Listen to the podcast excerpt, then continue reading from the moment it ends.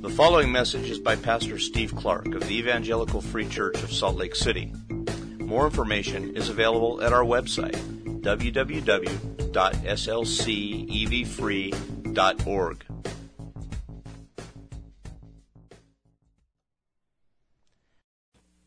How precious is your steadfast love, O God. The children of mankind take refuge in the shadow of your wings. They feast on the abundance of your house, and you give them drink from the river of your delights. So we have to come to God and say, God, would you give to us drink from the river of delight? Would you open your word? Would you teach us? Would you reveal Christ to us? And the preacher stands in the very same place that you, the listener, stands in need of that. So I'm going to pray and pray with me that God would do that for all of us. That He would give us to drink from the river of delight, that He would reveal Christ to us, that He would shine light here. And as the very next verse says, for with you is the fountain of life. In your light do we see light. That He would shine His light and help us. I'm going to pray towards that. Pray with me for that, please. Let's pray. God Almighty, we are your people who stand under you in need of your grace, of your help. We stand here now before a passage in your scripture that we're going to open and think about and talk about and try to understand. But we are in need of, at every step of the way, in need of your Spirit's work in us to give us soft hearts, to be receptive to your truth, to give us keen minds to understand it. Illumine the word for us. Shine light, we pray.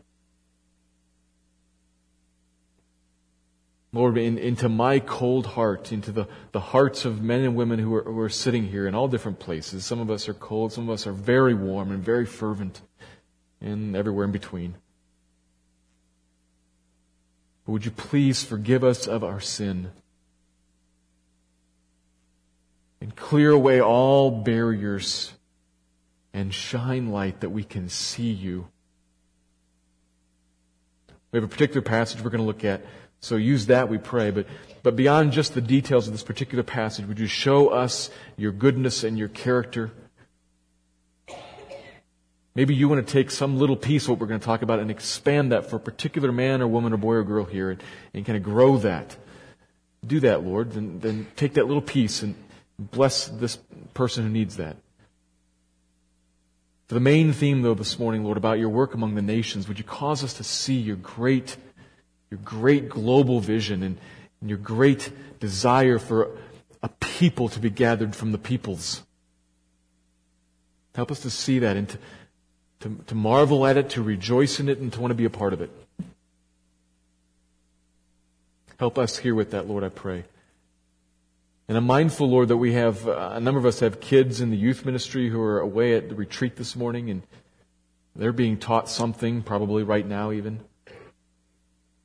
They're interacting with your truth themselves, and I pray that in that place with them you would shine light and you would affect them and change their hearts. Would you call middle schoolers and call high schoolers to follow you with abandon? To want you more than they want anything else. That does not come naturally for them or for us, adults, their parents. So we look to you again and say, please affect change there at the youth retreat right now, affect change here in this room right now, that we would be a people who pursue you who see you, who love you, who rest in you because of your grace in revealing yourself to us. Make that happen, I ask you, Lord. Your Spirit's power here in this place, would you make that happen? Build your church, I pray. And I pray this in Christ's name. Amen.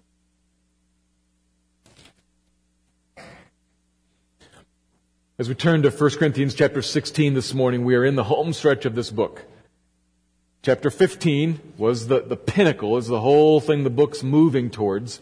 And we saw there that Paul spends a lot of time and a lot of ink discussing the issue of the resurrection of the dead. He save that to last because it is the, the natural final resting place of this, of this redemptive work that God has been doing to bring to himself a people, to bring them from death back to life. To bring us out of condemnation on sin and to bring us even out of physical graves, to bring us to life. It's where God's moving and that's where Paul's been moving in this whole letter. He's discussed that now in chapter 15. And I just want to say here at the beginning that if you missed all that, or if you missed pieces of it, don't miss the point that you, if you're a Christian, if you're a person who has trusted Christ, if you rest in Him and in Him alone for salvation, not some combination of your works and His work, but in His work on the cross alone, there's something marvelous that you should know. You actually are forgiven. And you actually will live after you die forever. If you missed pieces of that, go back and read chapter 15 again and ask God to open it up to you. It is a marvelous truth. And knowing that then, and the reason I come back to that is that where we ended the very last verse, verse 15 of chapter 15, knowing that matters knowing that you have life in Christ, knowing that you will have life again forever and ever, and that all of God's purposes in your life and through your efforts are accomplished. None of them are in vain. Knowing that affects how you live now here with this life, and it should motivate you to give this life away. As he said in verse 58, to be steadfast and immovable, always abounding in the work of the Lord. The work of the Lord the work that we are to be involved in, the work that Paul is involved in, that Timothy is involved in, as we'll see in our passage for today. It's the work of the Lord, which might lead us to ask, well, what is the work that the Lord is about, and that Paul is about, and Timothy is about, and we are to be about? What is that? And we're going to use this first 11 verses, this, this first chunk of chapter 16, to kind of explore that a little bit. So that's what I'm working on, and what I'm going to point out is that generally speaking, it's, what we're going to talk about is the work of the Lord among the nations. That's what's going to of rise out of the text to us. And I need to clarify something at the very beginning. When I say nations, I do not mean something like a modern nation state, like the nation of France or the nation of Turkey. Biblically speaking, nation uh, initially meant those who weren't Jews, those who are out there the others. And then it kind of comes to mean the other people groups of the world. So nations, as I'm going to be using it this morning, is the peoples, groups of people scattered across the globe. And the work of the Lord is something in them, something about them. It involves the nations. That's what we're going to be looking at this morning. Now, we are going to find as we read through this passage that there is a certain bit of tying up loose ends. Can't avoid that here at the end of the letter, but I want to encourage you keep thinking. As, as I've said, we're going to talk about a, a, main point, and I will need to uh, kind of touch on some of the other little things because they're here. And all of God's Word is useful for teaching, rebuking, correcting, and training in righteousness. So I need, need to touch on those points. So don't, don't just skip over those things or think, here we are at the end, there's not, nothing important here. Hold with me on this. And allow me to pull these points together and, and make a main point about God's work among the nations. That's where we're going this morning. So let me read the whole passage. This is, this is 1 Corinthians 16, verses 1 to 11.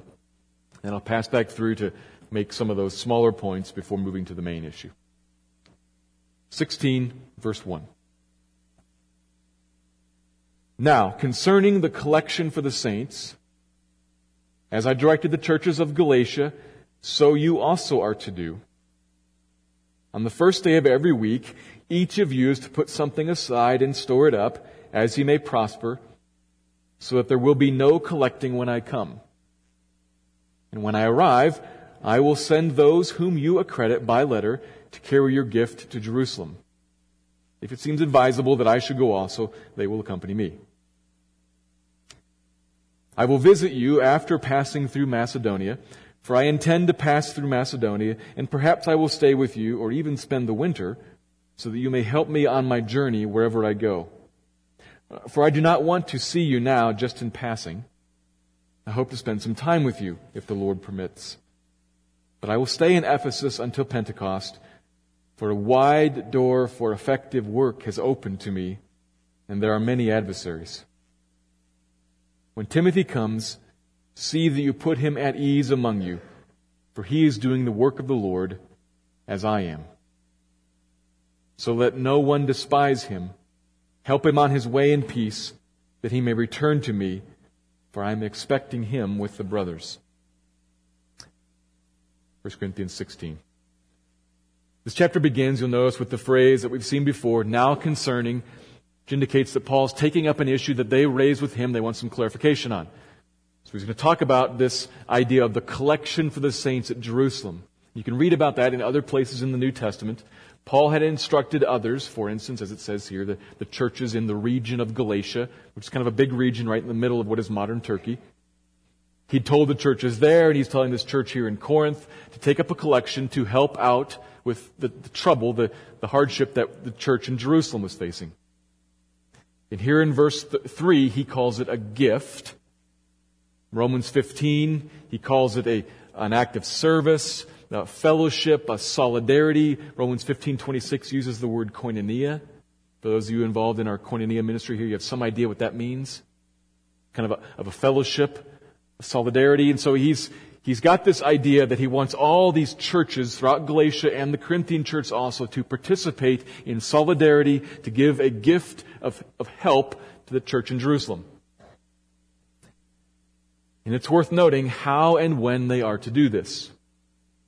On the first day of the week, that is, on Sunday. Verse 2.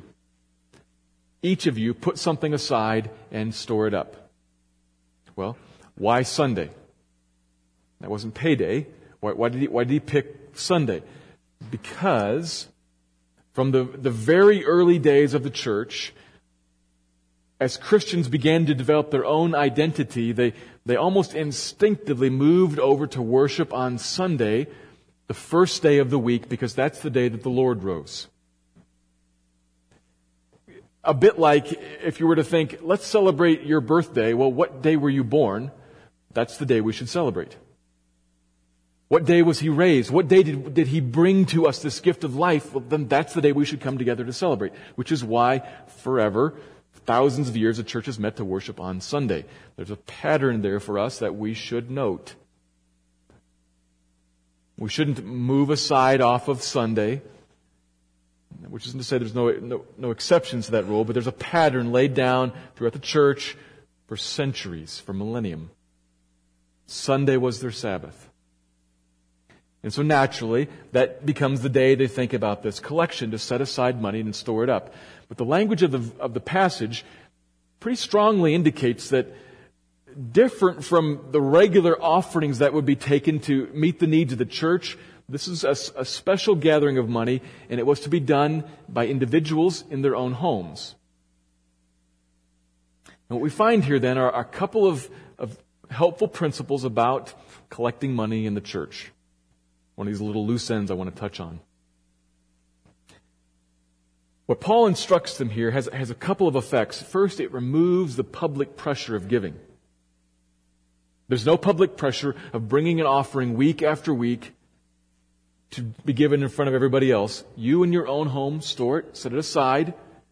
As you look at how God has prospered you, you say, I'm going to set this portion aside, and you keep it there. There's no weekly giving, and there's not going to be any Paul showing up and sharing the ministry need, and let's pass the plate and collect it. Week by week, set it aside in your own home. He, he's doing everything that he can to remove public pressure. God loves a cheerful giver, and he doesn't want to create a manipulated one. So, keep it in your own home. And then secondly, when it does come time to bring it all together and then send it off to Jerusalem, he does what he can to establish accountability. You put it in the hands of people from your own congregation that you know well and that you trust, accredited ones. So the money is going to be always kept in, a, in, a, in open, if you will, in your own hands or in the hands of those several people that you know. There are a couple of principles here that are just wise points for us to observe, which, which I don't share to correct what we're doing, but just to kind of point out wisdom. Avoiding manipulation and assuring accountability is pretty important. More than one church has been burned on these points. So Paul, Paul gives wise advice here.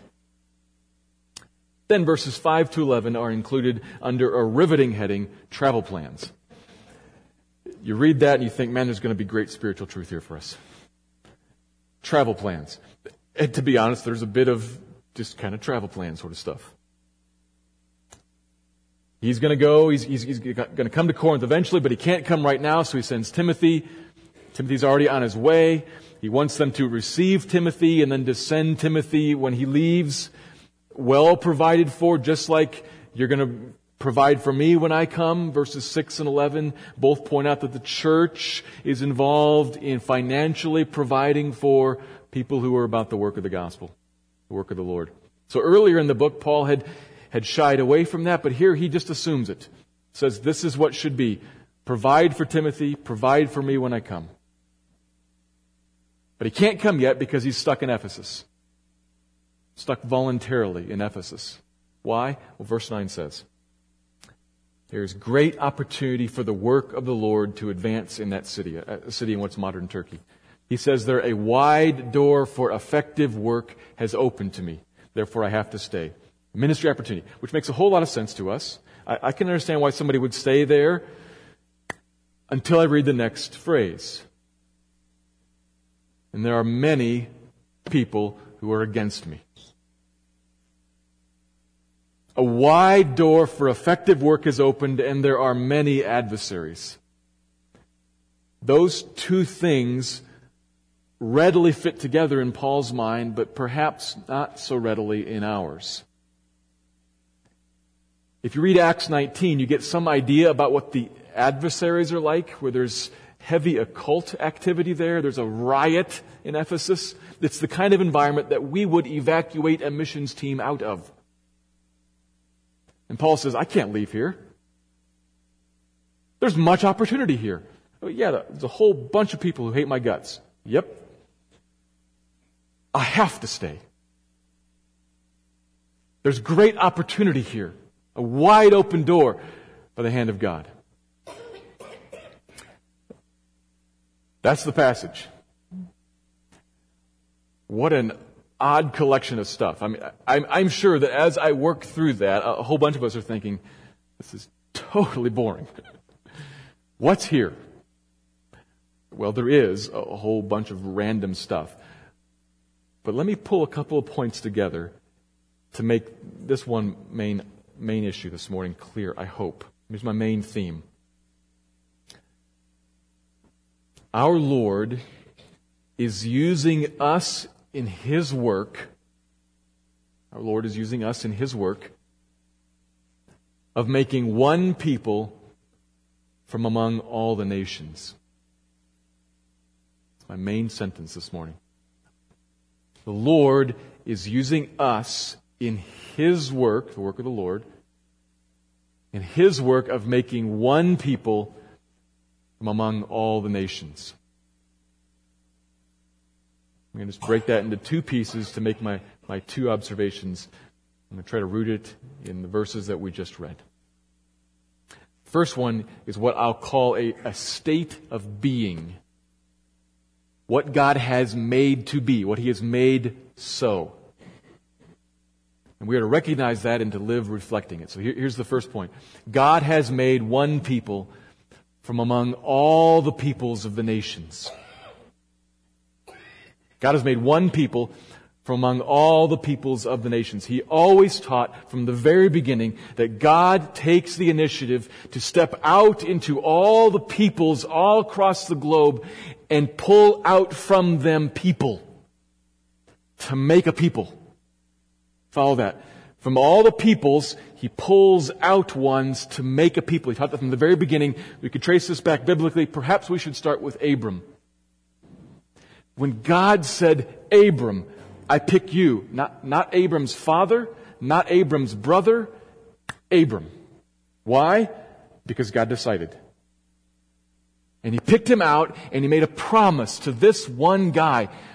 He made a promise, I will be your God and I will be the God to all of your descendants after you, all of your line after you. And I will pour out on you my blessing. I will protect you. I will bring you into a place and you will experience the bounty and the goodness and the grace of God, you and those in your line after you, because I have decided to do so. A marvelous promise that comes from God to a man who's not looking for it and has no idea about it at all. But God makes the promise and God picks him out. And then, throughout the whole rest of the Old Testament, the primary locus of God's work, the, uh, primary area in which God works, is this physical line tracing from Abram, Abraham, the Jewish people. Now, now, he did, to be, to be quite clear, there are many, many, many, many, many passages in the Old Testament that talk about how he's going to keep going out to the nations to call people from them and bring them in. Psalm 67, one of my favorites. Psalm 67 says, I will bless you, Israel, so that the nations, those out there, the nations will be glad and sing for joy experiencing my goodness and my reign. God always intended, throughout the whole Old Testament, to bring people from the peoples and make a people. Always. But by and large, that didn't happen in the times of the Old Testament. Messiah needed to come for that.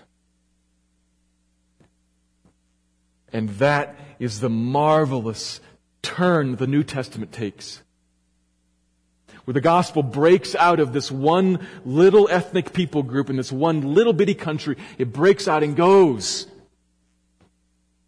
And so God is engaged in calling in actively today, calling in all kinds of people from the nations. Look where we see this in this passage. Paul, the Roman citizen, Jewish Pharisee, Christian apostle, is teaching a church in Corinth the same thing he taught to churches all across Galatia in regards to a church in Jerusalem. Stop and think about that.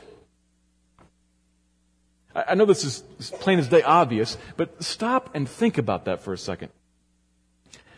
Across all kinds of geographic lines and across great distances. This people, Corinthians, Galatians, Jews in Jerusalem, this people is connected across all kinds of political lines. There, there, are, there are numerous different ancient kingdoms reflected in, in these geographic areas. Across political, some of them are Roman citizens, many of them aren't across ethnic lines, all sorts of ethnic lines. Corinth was a cosmopolitan city that gathered in people into this port from everywhere in the Mediterranean world. People of all kinds of different skin color, people of all kinds of different backgrounds, cultural backgrounds, gathered together in this city, let alone the greatest divide of Jew and Gentile.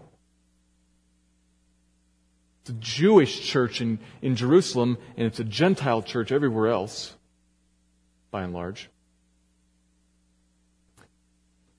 And religious backgrounds and religious sensibilities were quite different. Even up to Paul's last visit to Jerusalem, the Jerusalem church still had a core in it that was really hung up on following the Mosaic law. which the Gentile churches knew quite well was passe. You gotta stop and think about there are all sorts of reasons for these people to exist separate from one another. Distinct. And yet they don't.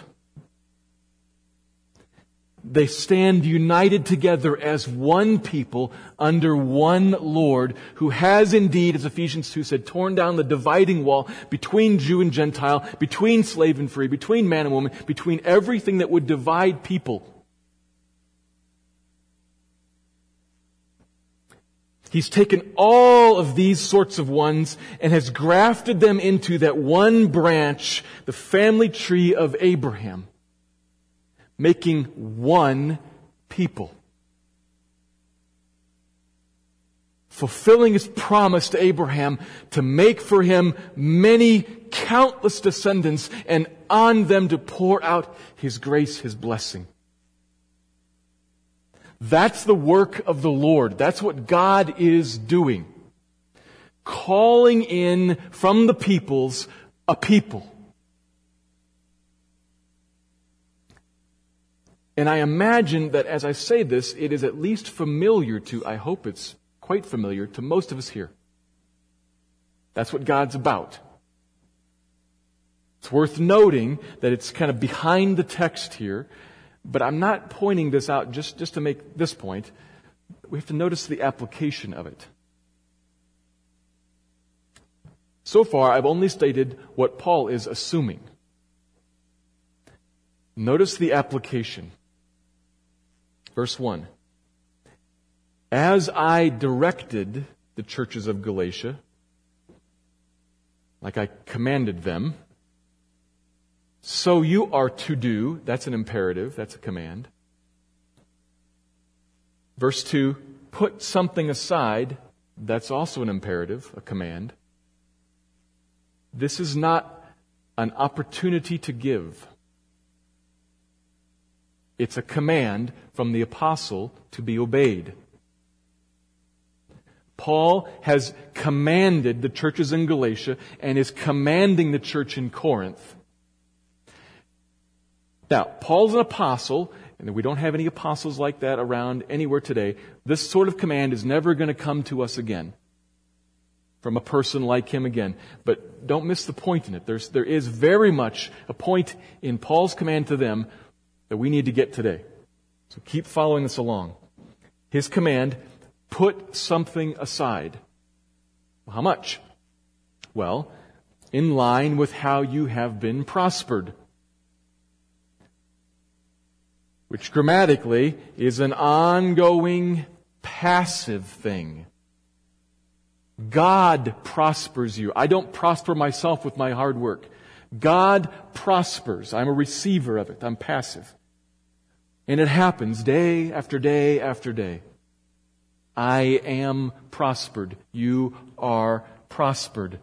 In part, day by day, he prospers the Corinthians so that they can eat their own daily bread. For sure.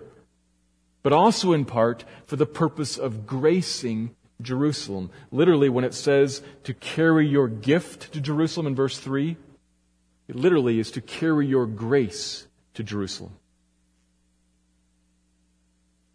So God prospers me with grace that I am to carry to Jerusalem.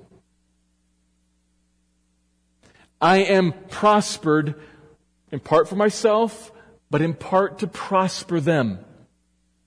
Grace through me to them. Well, why? Why not, God? Why not just directly prosper Jerusalem? He could do that. And it would cut out a whole bunch of middlemen, save a whole bunch of time and hassle, because travel back then is not very easy. They've got to travel hundreds of miles to get there. They've got to worry about danger and theft and whatnot along the road. Why not just cut all that out and directly, instead of prospering Corinthians, prosper the people in Jerusalem? Fix the problem. God could do that. Why not? What would be lost? What would be lost? this is what would be lost. A Gentile Corinthian, former Roman slave, let's say, standing in Jerusalem with money in his hand saying, Here, this for you. Because, verse 1, you are a saint. And I am a saint. Your father is Abraham, and my father is Abraham. All the other Jews around here, they're not helping you at all, are they? They cut you off. All the other Gentiles out there, they're not helping you at all, are they? They have no concern for you. They think you're a dog, and you likewise. But you and I, we have nothing at all in common. Nothing.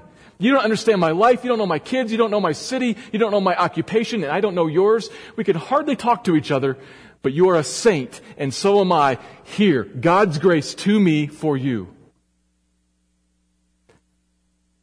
That is a, a powerful lesson to see, to, to experience, to taste. It's like two pieces of cloth with a, a needle and thread going through one and coming out the other and cinching them together.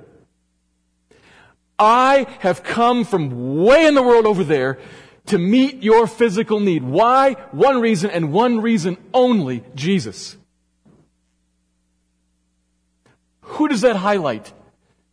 Jesus. What does it highlight? A people, a brotherhood, if God just blessed them directly, none of that would be experienced. None of it would be seen. None of it would be learned. God has done something in, this particular situation. God did something to meet the needs of his people in Jerusalem. Absolutely, he wanted to do that. But he did it in a way that was particularly designed to reflect the one who creates oneness and to reflect the oneness and also to provide an opportunity for us, His people, to experience His blessing and to experience the blessing of giving, of letting go of our stuff. It is more blessed to give than to receive. And not only do I say something when I give, I find something. I say, I will give away my treasure, knowing, verse 58, knowing that I have a life somewhere else that is secure. I say, I treasure something else other than this cash. Here, I say that, and then I also find, when I give away the cash, I find I have another life that actually fills me and sustains me and upholds me. God has done something to teach me to teach the other brothers and to display to the world a oneness that makes no sense whatsoever apart from Jesus, apart from us both being saints. And that's the point for us here. We likewise are a part of and are connected to, cinched up to, are connected and obligated to one body of all sorts of different people. Now, I don't want to, I don't want to denigrate the fact that there are natural human connections. I naturally, humanly connect with some people more than others. That's true. But I don't want us to miss the point that we are very differently, very genuinely connected to people with whom we have nothing in common other than Christ. And we are obligated to them. So there are two things here that we need to take away from this. First, a recognition of what is, that there is a people, a, a people, a single people that we are a part of to recognize that and to grow, I hope, I, I pray, in a, maybe in a bit of a, of a mindset change that they are not just out there, they are mine. They are my brothers, my sisters. I have a, an obligation to them. You do. An obligation each one of us, and we as a church, an obligation to the nations. The nations out there and the nations who have come here, and maybe the nations who are sitting in the chair right next to you. Because that's always true in, in the type of country we live in. It's especially true in our particular church. Those of us here who, who are from a Sudanese background, forgive me for just a minute as I speak about you to the rest of us. The nations are in this room. Now they are out there also. And, and, I want us to never forget that, but I need to point out the nations are right here. And we are one with them. Obligated to them. So the first point is that I would hope, I would ask, I would pray that God would make there to be a mindset change in us, that we would see ourselves as connected, as one. And the, the second piece is that naturally, once you have gotten to the point of family, then the next piece is, is somewhat natural. How can I help? If, if, just think of your, of your family, of somebody that you love, you're connected to, you, maybe you live in the same house with them. You see a problem there. There's, there's another problem if somebody has to come in and tell you, she fell down, help her up. You just do it. If you care. If the first mindset is, it has been set properly, that you see a, a relationship and you are concerned about it, then what do I do about it? it springs naturally. But maybe it doesn't spring so naturally for us, and I have to point something out that I want to upfront say I don't have a complete handle on this myself. I have a, maybe as many questions as answers, maybe more questions than answers, I don't know. But it's real. We are Corinth in this way too. We are the prospered ones. And American church, we, we have to be honest about this. There is going to come a time one day when God's going to say, I prospered you to prosper the rest of my people, and it never got there. Why not? Why not? Why not? There is no condemnation for those who are in Christ. Which doesn't mean there is no recognition of lost opportunity and sorrow over it. God will take care of his people. God's work is not thwarted by me. But there is going to be a day when he's going to say, I blessed you. I gave you, maybe you individually, but you all more money than any group of Christians has ever had in all of history, and it got stuck there. Why? Was it because you didn't really believe verse 58? And everything that's before it. That you have a life that is secured. That I have, I have provided a certain blessing for you and nothing fails. I hold you and I will repay everything you expend, everything you give away. You can't lose. Did you not believe that? I, I tried to prove it to you. I tried to teach it to you in your word, the word that I gave you, and I tried to show it to you in the cross and the resurrection.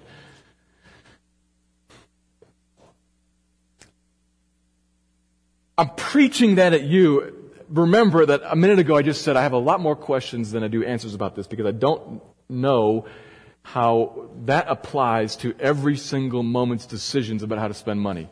It gets really complicated. Truth in advertising. I bought a computer last week. My computer broke. I needed a new computer. But I could have bought a cheaper computer than the one I did. Was that right or wrong? I think, which is why I did it, I think it was right. I don't know how to sort all these things out. One of these days, I'm going to have to buy a car. My teenage daughter hopes it's real soon. you know, I, I'm going to buy clothes, I'm going to buy a house, and so are you. And at every, some of you are going to, this sermon's going to ring in your ears when you go to lunch this afternoon. You think, should I buy a Coke or should I drink water? And unfortunately, some of you are never going to think about it when you buy the boat. You're not. You're just going to do it because you want it. I don't know. I don't know what to tell you about that.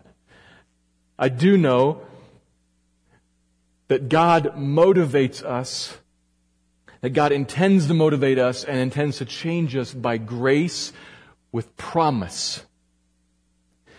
And that one of the things he would want to do in you is to work verse 58 into your mind, that you would be abounding in the work of the Lord, knowing that in the Lord your labor is not in vain. It pays off. There's promise out there. There's benefit out there. There's, there's hope for gain. That, that's how God works in us. Less, less the, the SWAT, stop that, don't do that, and more, do this. Go grab your gain. That, that's how God primarily speaks to us. And so I don't want to slap you. I want to offer. There's great gain in godliness, and there is great gain in living a life laid down for the family of God. I don't know what that means about Coke or water at lunch today. That which is without faith is sin. So live by faith. Live trusting Him, depending on Him. Not under obligation or guilt or because I should. I know there are a whole bunch of questions open up there. Maybe those are things you would discuss in your gospel community conversations this afternoon over lunch. And if the one person had Coke, don't hammer him for that.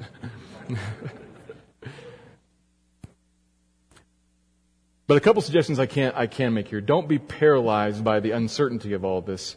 I would recommend that you pray and ask God to, to say, what should I do? How should I spend my money? What am I doing with my money? Read the book Radical. It's on the book table. You can get it cheap lots of places. You can get it cheap right out there if you want. Read the book Radical and give something. Give of your time to the nations that are here. Give of your money to the nations that are here. Give of your money to missions organizations, to Christian relief. Give a little bit of money. Don't go extreme walking out of here because tomorrow you'll regret it. I don't want to create any compulsion on you in your own home, set something aside. But give a little bit and pray a little bit and say, God, have my life, which includes my checkbook and includes my calendar. Have my life. It is a part of and it is obligated to the people of God, the one people everywhere. So that's my first point that I pull out of here. There is a, a, a worldwide, global people of which we are a part and to which we are obligated. That's the first point. And the second one, the second one is, turns a little bit, it's related. So let me just state it. The Lord's work of making his one people from among all the nations is costly. The Lord's work of making his one people is costly. There's a, a cost in this work. We've already noted the passage mentions churches in Galatia and Jerusalem and Corinth, and we should add in Macedonia, a bunch of churches there also, which he mentions. Two of those are cities, two of them are regions with many cities. And Paul and his buddies went to all of them. The churches there didn't just happen. Paul and his team went to all of those places. And what was that like? Well, in addition to the money that the churches that sent them put up and supported them put up, I mean, it cost the churches money, but it cost Paul and his team a price. Like what? Well, to get an idea, but you can read verse 9. Many adversaries. Like the story of Paul's life. Many adversaries. In Macedonia, he was beaten, jailed, and sought out by a riotous mob that wanted to kill him. In Galatia, he was stoned and left for dead. In Ephesus, he wrestled with, with demonic powers and faced another riot. In Corinth, he was ridiculed, scorned, accused in court. Many adversaries. Remember how he described it himself in 1 Corinthians chapter 4. begins in verse 9 by saying that we, us apostles, are last of all like men sentenced to death. You might recall when we preached through that, he's talking about the procession coming into the Colosseum, and the people last in line are the dead men walking. They're coming in to be eaten. That's where God's put us. Last of all, like men sentenced to death. We're, we're about to become a spectacle. The crowd's going to sit up there and drink wine, eat grapes, and watch us be eaten by lions and killed by gladiators. We are fools, weak, hungry, poor, beaten, slandered, treated like the scum of the earth. That's in chapter 4. It cost Paul and company a whole lot to go to all of these different cities and engage in the effective work of those wide open places where churches and Christians were planted. A marvelous thing that cost him a ton. just like it cost the Lord Jesus himself, who is the one, after all, who paved the way in this paying a cost for the work of the Lord. He set the tone for shame and sorrow and loss and humiliation and pain and death. A cost that he freely paid so as to pull out people from the peoples and make a people for his own possession to the honor of God his Father. Jesus is the man of sorrows crucified, well acquainted with grief and pain. Which is all the more shocking when we consider that he's the King of heaven. He's the King of heaven who did not count equality with that place to be grasped and held onto, but let go of it and suffered the humiliation of becoming a man. Suffered the humiliation of becoming a servant man, suffered the humiliation of becoming a servant man who was killed, suffering the humiliation of a servant man killed on a cross naked for people to laugh at and spit on and mock as he died over hours. It cost him. The first price to be paid, he paid. Price of removing our sin off of us. That's what the cross is about. But it cost Paul and Timothy all of the ridicule and all of the pain and shame and, and suffering that they, that they talk about there in chapter 4. They are the ones who are going out carrying Jesus' call to the nations that he describes in John chapter 10 where he says, I have other sheep. He's talking in a Jewish context. I have other sheep from out there. I must go get them. They will hear my voice because they are already my sheep. They have been given to me by the divine will of the Father. And like any shepherd, when he calls his sheep, they hear and they come. I'm going to go call them. I have to. The determination of God is awesome. I will and they will come. Well, how do they hear the voice? They hear it through the one sent, Paul and Timothy, as they pay the price, go and speak. The work of Jesus the work of the Lord carried out by Paul, the work of the Lord carried out by Timothy, the work of the Lord. Where am I going with this? Us. Verse 58 abounding in the work of the Lord. Command be steadfast, immovable, always abounding in the work of the Lord. That's the immediate context. We could skip back to chapter 4, where after he lists out all of that shame and suffering, in verse 16, Paul says, Be an imitator of me. What an invitation. Be an imitator of me. And in fact, that's why I have sent you, Timothy, he says there, so that you can be reminded of what it's like to imitate me. Timothy will model it for you again. Be an imitator of me. In other words, embrace the cost. The cost associated with the work of the Lord, the work of calling in people from the nations to be the one people of God. I need to qualify this carefully. Work of the Lord must be thought of as forward looking, as outward looking. Jesus came to seek and save the lost. The Great Commission is to all of us about how as we are going through life, we are all to make disciples of the nations. There's a posture developed here for the church. If, Uh, if not looking at me, look at me. A posture, our weight is to be on our front foot. We are leaning into the nations. We are leaning into rather than resting back in the existing sheep pen. Safe and secure.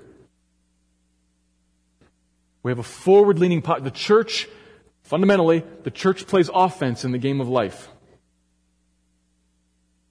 This is my church, and the gates of hell will not prevail against. That's the gates of hell. That's an ancient city metaphor. The gates, and there's a battering ram smashing against the gates of hell, and they will not stand. Who's, who's swinging the battering ram? The spirit empowered church. We are not on the other side holding the door back. We're playing offense. So we have that posture that needs to be developed and held on to. And I must also say, here's, here's the qualifier there. We can't think about this separate from all that we said about the spiritual gifts in chapters 12, 13, 14. Because all of us, if you're a Christian, all of us have been given different spiritual gifts that are all of them meant to flavor how it is we lean forward. We're going to do it in vastly different ways. I knew of one guy one time who, who had a, a, very strong gift of teaching, and he was married to a wife with the gift of hospitality. And he said, You would be amazed at the types and numbers of people that end up sitting in my living room hearing the gospel from my lips while my wife is in the kitchen. They're not hearing it from her lips, but they're not in my living room because of me. She knows what she's doing. Loving them caring for them, providing for them, so that they come and they want to sit in her living room and listen to her husband do his thing. And together they're leaning in. Now, would you say, is she an evangelist? She'd probably say, no, I'm a, I'm a person gifted with hospitality, leaning into a fallen world, seeking and saving the lost. It's going to it's going to influence, greatly influence how it is we go about this. And furthermore, I, I, talk about not sitting content in, in the existing sheepfold. Well, we need to also be honest that the church called to lean into the world and to speak out Christ's call, a broken church does not lean into the world and speak Christ. It leans into the world and becomes like the world. So we, we need very much to think about fixing the church. And for us and for a huge portion of the church in America, this, this is an ongoing, decades long work to fix the church so that we don't look and sound like the world. So we sound and look like Jesus. So many of our gifts will be looking at and fixing, hopefully, this little body, but that's for the sake of leaning into the world. We must never lose the fundamental offense nature. Brothers and sisters, there is a wide open door of opportunity in the world. It's not all the same everywhere. It's not all the same everywhere. The very fact that Paul says this about Ephesus indicates it's not always the same everywhere. He's going to stay there because something unique is going on there. But there is wide open opportunity in the nations out there and in the nations in here. But sometimes that wide open door has an admission price. We, the people of God, must be willing to pay it. under the power of God, trusting in the promise of God, that nothing is in vain, verse 58, that we have a life that is secure. We have a Savior who is strong and good and will bless you in every endeavor, will empower you in every endeavor, and never let your life fall. Believe Him. Practically speaking, that, that means things for our local evangelism. If I use the word evangelism to describe local outreach, it means something for how you talk to your neighbor. It means something for how you talk to your coworker or, or don't. Or how you befriend a person, first of all, before you talk to him. Are, you thinking? Are you concerned? You see the, the call on us to be engaged in the work of the Lord? We have much to grow in in this as a church. Maybe that's more conversation for later this afternoon.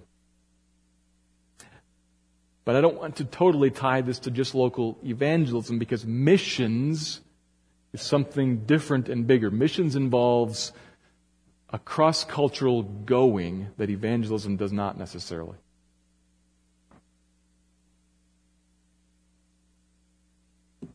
I just need to say this briefly because I'm out of time, but I, I need to say one of my hopes for us as a church is that in years to come, we would be what is called ascending church. There are people on the missions board, people supported by our missions committee, that used to go to church here 20 years ago. I would hope that there would be regularly people who used to go here last year or two years ago. But there are people, young people, who start here, who are saved here, who mature here, and see a heart that God has for the nations and it becomes theirs. And that God would call people and they would hear it and respond and would want to be involved in, in planting a church in a place where there isn't one.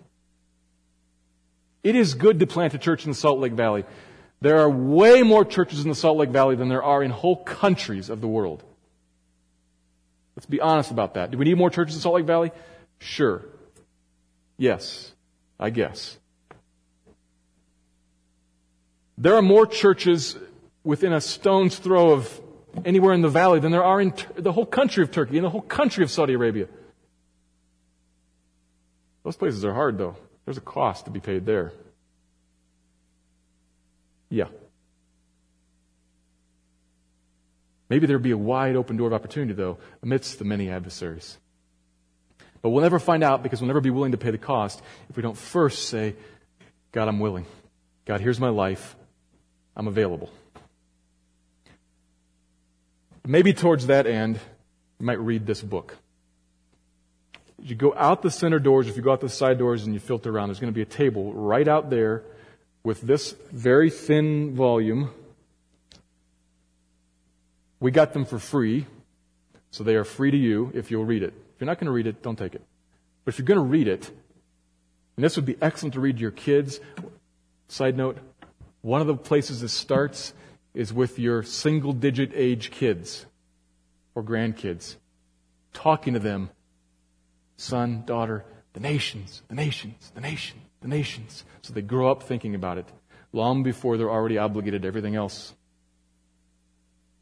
Read, read it. What this is, called Filling Up the Afflictions of Christ, the cost of bringing the gospel to the nations in the lives of William Tyndale, Adoniram Judson, and John Paton, three missionaries. It's three biographies with an introduction about the passage alluded to, the filling up the afflictions of Christ. It's an easy read. It's an excellent read. It'd be great to read to your kids, or if they're old enough to read themselves, for them themselves to read. Take one of these and read it, and may God use it to persuade you of something marvelous. That though there is a cost to be paid, the benefit of paying it far exceeds it. You'll say something.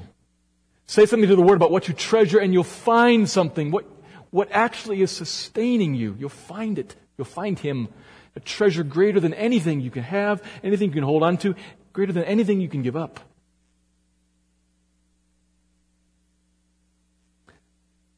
God is about, it's the work of the Lord. God is about calling people from the nations to make a people. And He's included us in the process.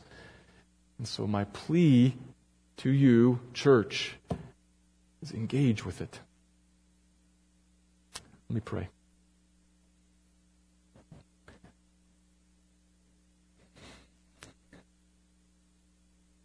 God, I thank you for small passages that have little nuggets in them.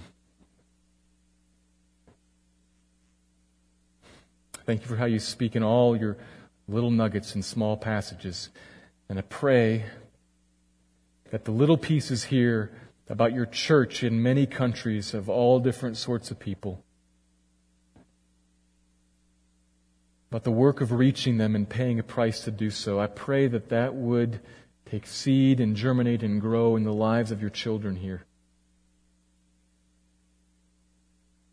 That you would move them to follow you. Maybe follow you right next door or across the hallway at work. Maybe to follow you into the far corners of the globe. But move them to follow you. Would you make us a church that is concerned about others? Would you make me a man? to make us individual people and make us a people concerned about others. We need you to move in us, Lord, towards that end. And I pray you'd do it. And I pray you would, from that then, spread Jesus' fame far and wide, bringing his kingdom, causing it to come, and his will to be done on earth as it is in heaven. May that happen, Lord, I pray. In Jesus' name, amen.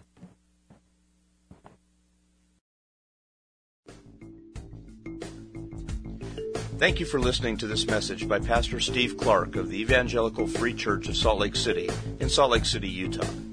Feel free to make copies of this message to give to others, but please do not charge for these copies or alter the content in any way without permission. We invite you to visit our website at www.slcevfree.org or call us directly at area code 801 943 0091. Our mailing address is Evangelical Free Church of Salt Lake City, 6515 South Lion Lane, Salt Lake City, Utah, 84121.